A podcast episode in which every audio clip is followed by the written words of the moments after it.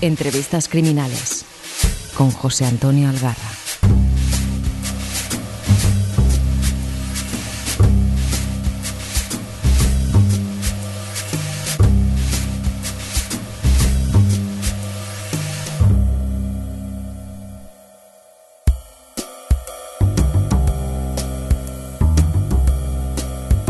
Saludos desde el corazón de Canillejas, otrora territorio de Comanche en el que se mueve a la perfección nuestro invitado de hoy. Porque conoce estas calles, porque vive en una de ellas y además son las mismas que estamos pisando ahora. Paco Gómez Escribano es historia viva de una época y nos la ha contado a través de seis novelas imprescindibles dentro del género negro. Nos habló de ellas cuando vine a hacer la entrega del premio Negra Inmortal a la mejor novela negra en castellano por Cuando gritan los muertos. Ya sabéis, isasons.red si queréis escucharla. Ahora vuelvo al barrio para hablar de su última novela, 5J. El título ya nos prepara para la degustación de un manjar exquisito. ¿Qué pasa, Paco? ¿Cómo te ha tratado la vida desde la última vez que anduve por aquí? Bueno, pues igual, ni más guapo, ni más feo, ni más gordo, ni más delgado. Entonces seguimos viviendo aquí y me temo que seguiré viviendo aquí. Esto a lo mejor es como una condena. Yo, y, eso que siempre estoy diciendo que yo me quiero pirar de aquí, pero no por nada, sino porque yo qué sé, porque porque en un momento dado me gustaría vivir en una playa y eso, pero, pero no lo sé. Yo creo que al final me quedaré viviendo aquí y mientras vivo aquí, bueno, y cuando no he vivido aquí también escribía sobre aquí. O sea que yo creo que mm, cuando eres una persona de, de barrio, pues el barrio metido dentro, aunque te vayas a vivir a Honolulu, ¿no? Y, es lo que pasa. Bueno, aunque vamos a centrarnos en tu última novela, eh, no es lo único que has publicado desde cuando gritan los muertos. Que yo sepa, tenemos otra historia canillejera más y al menos otro poemario, joder, me cuesta pronunciarlo. La vereda de la derrota. ¿No? Esto más o menos hasta llegar a 5J, esto es lo que has hecho, además de otras colaboraciones que te voy leyendo, artículos, bla, bla, bla. Cuéntanos un poco así por encima todo esto. Sí, incluso hay otro poemario, Versografía Maldita, son dos. Así que, bueno, sí, y luego desde que estuvimos por aquí, después de Cuando gritan los muertos, publiqué Prohibido fijar cárteles, que es una novela, bueno, un poco más... Me apetecía hacer una novela más corta, más contundente, pero con menos trama. Más, yo creo que es, una novela más de, realismo sucio que negra, aunque es negra, y me apetecía hacerlo. Y después de escribir varias novelas en primera persona, pues, pues bueno, me apetecía también ahora escribir una novela con, más trama, ¿no? Y planear un atraco y demás. Y, la verdad, hace poco lo decía por ahí también en otra entrevista, que, la, primera versión que escribí era solo el, el atraco pero luego digo, bueno, vamos a enriquecer esto un poco y ya puse un poco la perspectiva de, de las víctimas, que al principio era una subtrama que yo creí que no iba a dar mucho de sí, pero al final eso acaba con, con fuegos artificiales, vamos. Y luego puse al final un poquito de investigación policial, ¿no? Y, y la novela, la verdad es que me apetecía otra vez hacer un atraco, ya atraqué un furgón blindado en, en Manguis y ahora me apetecía atracar otra vez porque a mí lo que me hubiera molado ser es atracador, lo que pasa es que no tengo valor.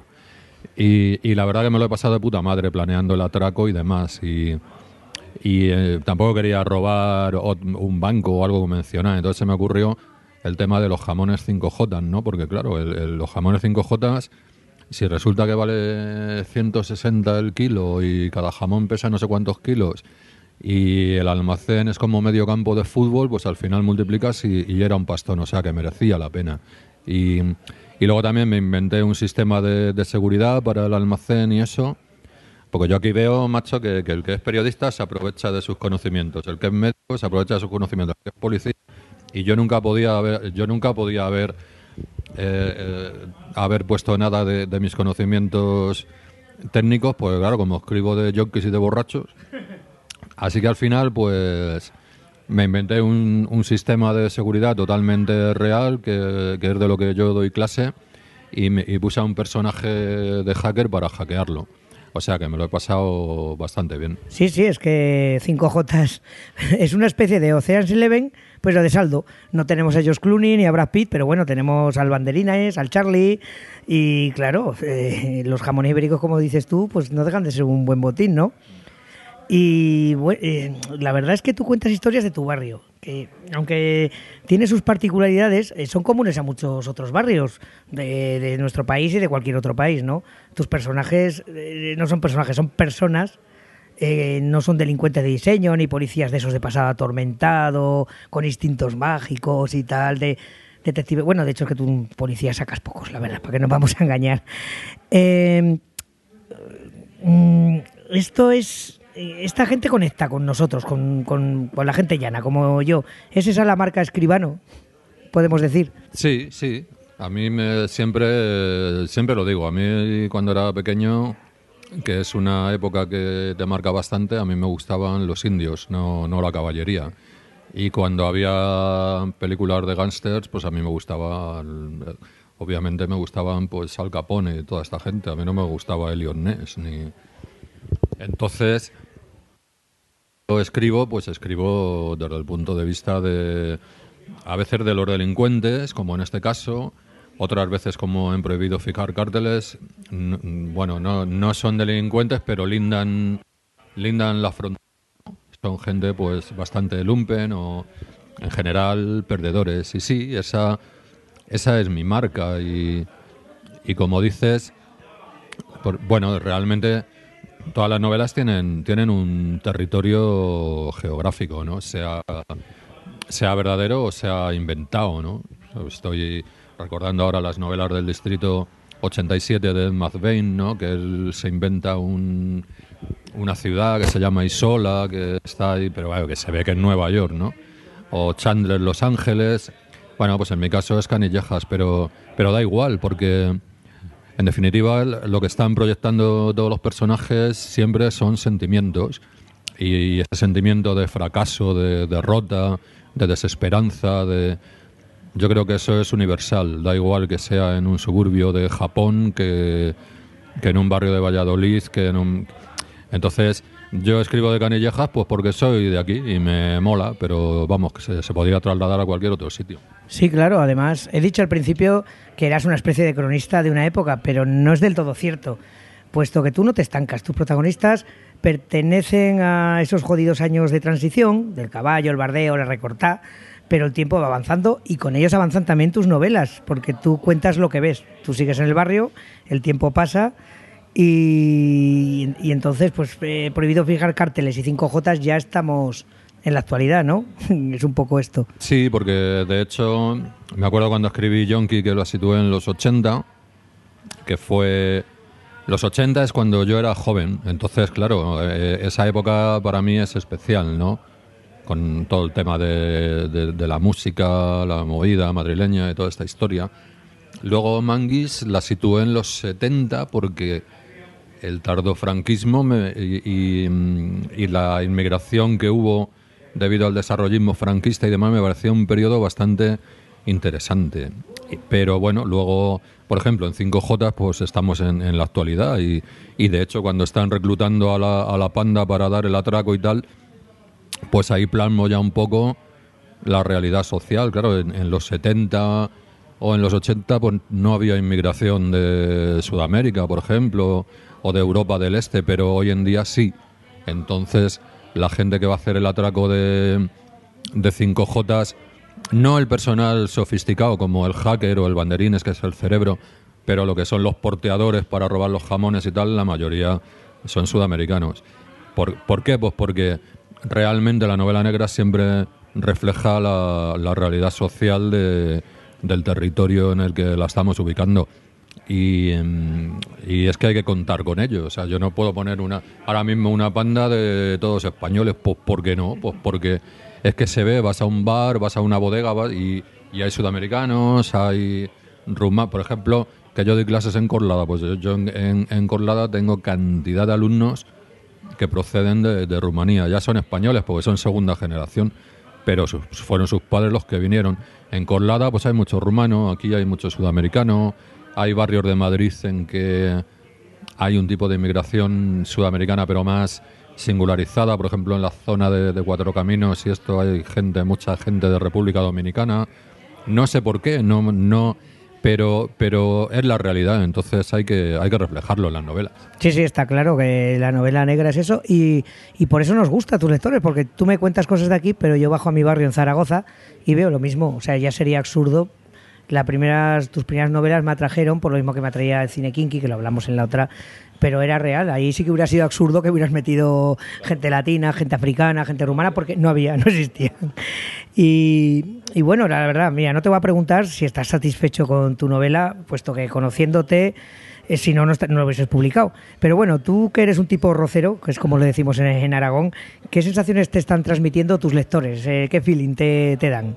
Bueno, pues yo estoy muy contento porque mm, la gente que la gente que me entra, por ejemplo, ahora que estado firmando en la feria del libro, el, feedback que tienes por redes sociales y tal, pues la gente está muy muy contenta y les ha gustado mucho y eso. Y, y todo esto pensando en que yo no soy un escritor de, para el gran público. Yo, yo a lo mejor tengo pues, unos cientos de lectores que son muy fans, pero igualmente mm, hay un gran, un gran porcentaje de gente que no le gustan mis novelas porque las consideran demasiado macarras o demasiado, eh, a lo mejor, eh, políticamente incorrectas. No, no es una novela pues como el thriller, ¿no? Que está así yo. Yo, yo lo que pasa es que, bueno, eh, tengo mi trabajo y, eso, eh, me gano la vida con otra cosa de siempre. Esto, yo empecé a escribir por hobby, luego de repente empecé a publicar y bueno, pues gano unas perrillas también con esto, pero yo escribo por, porque, porque quiero y escribo lo que me gusta. Yo tengo compañeros ¿no? que me dicen, bueno, es que pues me encargan esto y me encargan, claro, viven de eso, entonces tienen, tienen que escribir cosas que, incluso que no les gustan. nada. No es mi caso. Yo no sé si es mejor o es peor.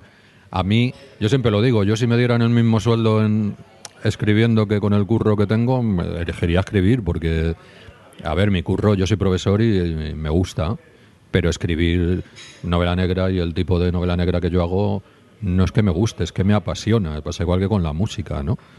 Pero bueno, las cosas son como son y ya está. No sé, a lo mejor algún día doy el pelotazo, pero vamos, me, me extraña mucho porque ya digo, no, mis novelas no, no son la alegría de la huerta ni nada, son, son novelas que, que siguen un poco la línea clásica del hard boiled americano, adaptadas aquí a España, y más concretamente a Madrid, a Canillejas, y es un tipo de novela que no, no a todo el mundo le gusta, porque hay gente que también que va buscando novelas que le entretengan y que les hagan felices. Y mis novelas hacen felices a, gente, mm, pero muy minoritaria, no, no al gran público. Mira, es curioso esto, mira, no lo tenía anotado ni en el guion ni nada, pero conforme estabas haciendo esta reflexión, digo, ¿no es curioso cómo a la gente le encanta en la tele el morbo, lo chungo, los programas, pero en literatura buscan algo que no les cuente eso? Mm, Se me acaba de ocurrir, pero es raro, porque en teoría debería ser igual de atractivo, y como dices tú, el hard boiled era eso, pero triunfó otro tipo de, de cosa más de evasión, ¿no? Yo creo que es, fíjate, porque pues para ver una, un programa de estos que eh, o para ver un- una, un- una película o una serie de Netflix y tal, no hay que hacer un esfuerzo. Para leer un libro realmente, bueno, mm, y los que ya somos muy adictos a la lectura no, no hay que hacer esfuerzo, pero no es lo mismo leer un libro que ver una serie o ver un documental o ver, no es lo mismo. Hay que hacer un esfuerzo y, un, y la verdad que un capítulo de una serie o una peli te la ves en hora y media y la verdad que para leer un libro tienes que emplear más horas y la gente pues no está dispuesta y entonces yo creo que es por eso. Eh, bueno, bueno, eh, no quisiera despedirme sin que me respondieses a un par de cuestiones, así al margen de las cinco Jotas. Yo soy muy fan de tus reflexiones, poesías o como la gente que tenga estudios la quieran llamar a tus otros libritos. Bueno, digo libritos porque son pequeños, no por otra cosa. Pero hay una cosa que me intriga, ese pozo de amargura, de desencanto, de tristeza, que al menos yo siento cuando leo tus cosas, hasta las que escribes en Facebook o tuiteas. ¿Es una licencia literaria de Paco Gómez Escribano o es que es tu visión del mundo? ¿Eres, eres así? Pues verdaderamente es mi visión del mundo cuando me pongo serio. Luego, yo soy un tío muy alegre, muy quienes me conocen saben que a mí me gusta por ahí enseguida irme a un concierto, irme a comer, irme a cenar, tomarnos unas copas, echarnos unas risas. Yo soy un tío que, que generalmente pues soy bastante, ya te digo, simpático eh, y amigo de mis amigos y que me gusta la juerga y tal, pero realmente si esto lo piensas en serio, esto es un coñazo, la vida, yo, esto es, absurdo. Naces y, te vas a morir, o sea, te vas a morir. Y, realmente dices, joder, que me voy a morir y me estoy riendo, ¿esto qué es, no? pero es así. Entonces, yo tengo esa, esa personalidad, esa, es una personalidad pues, bastante dual, ¿no? O sea, por un lado me gusta divertirme y tal y cual, pero por otro lado pienso que esto es absurdo. O sea, yo cuando me dijeron en el colegio que vivíamos en una bola gigante que daba vueltas alrededor de otra bola que, que, es el Sol que estaba dando explosiones nucleares, yo dije, por Dios, por Dios, yo era un niño. Y yo decía, ¿esto qué es? Claro, pues yo estaba acostumbrado a jugar al fútbol con mis amigos, a no sé qué. Y, yo cuando me dijeron eso, ya empecé a investigar y tal, y luego que se te va muriendo tu padre, tu tío, no sé qué, tus colegas, que a mí se me han muerto ya colegas, con 55 tacos que tengo, ¿no? Y colegas que estaban bien sanos y bien, o sea, flipante, ¿no? Entonces, yo mm, soy un tío además que tengo bastante humor y, demás y me tomo la vida a cachondeo, pero luego realmente lo pienso y es absurdo, es absurdo y es bastante jodido. Entonces, por eso me sale esa, esa movida de amargura, de fracaso, de derrota, porque creo que todos nacemos derrotados por mucho, por mucho éxito que puedas alcanzar en un momento dado, no sé qué, al final es derrota, todo es derrota. Y a mí eso me jode.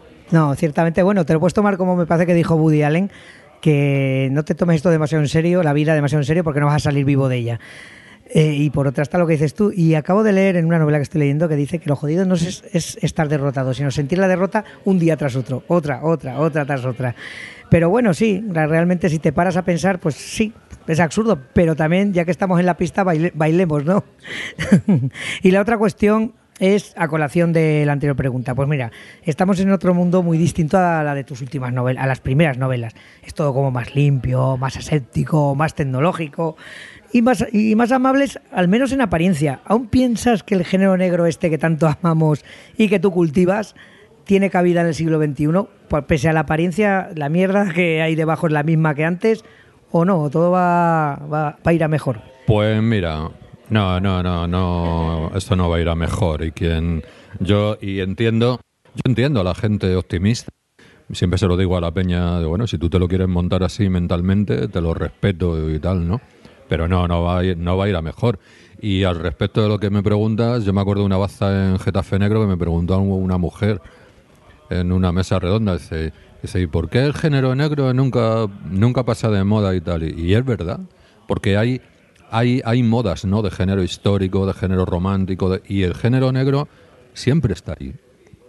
Desde principios del siglo XX y ahora en el siglo XXI, y sigue, esto sigue, sigue. Y, y, es por una sencilla razón, pues porque el género humano... Eh,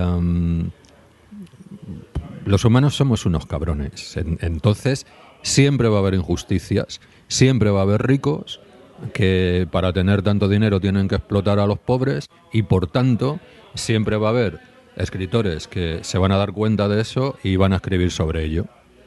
Y es así. Ay, pues nada, aquí nos despedimos amigos, desde Canillejas con este escritor imprescindible para cualquiera que disfrute de las historias de verdad, libres de aditivos, colorantes, conservantes, novelas que te miran a los ojos y no te engañan. Paco, tío, como siempre ha sido un placer charlar y tomar unas birras contigo. Pues igualmente, muchas gracias por venir al barrio, aquí tienes tu casa. Y mis cervezas. Y vosotros, ya sabéis, podéis escucharnos en sons.red, entrevistas criminales, Apple Podcasts, Spotify, Evox y allá donde el señor Mirinda, Mirindo, Mirinda digo, tenga bien colocarnos. Permaneced atentos porque el señor escribano tiene cosas que contaros en el próximo Rincón Criminal. Avisados estáis. Un abrazo. Acabas de escuchar Entrevistas Criminales, un podcast alojado en Sons, red de podcasts. Encuentra mucha más información en nuestra página web, sons.red barra entrevistas criminales. Y descubre muchos más podcasts en sons.red.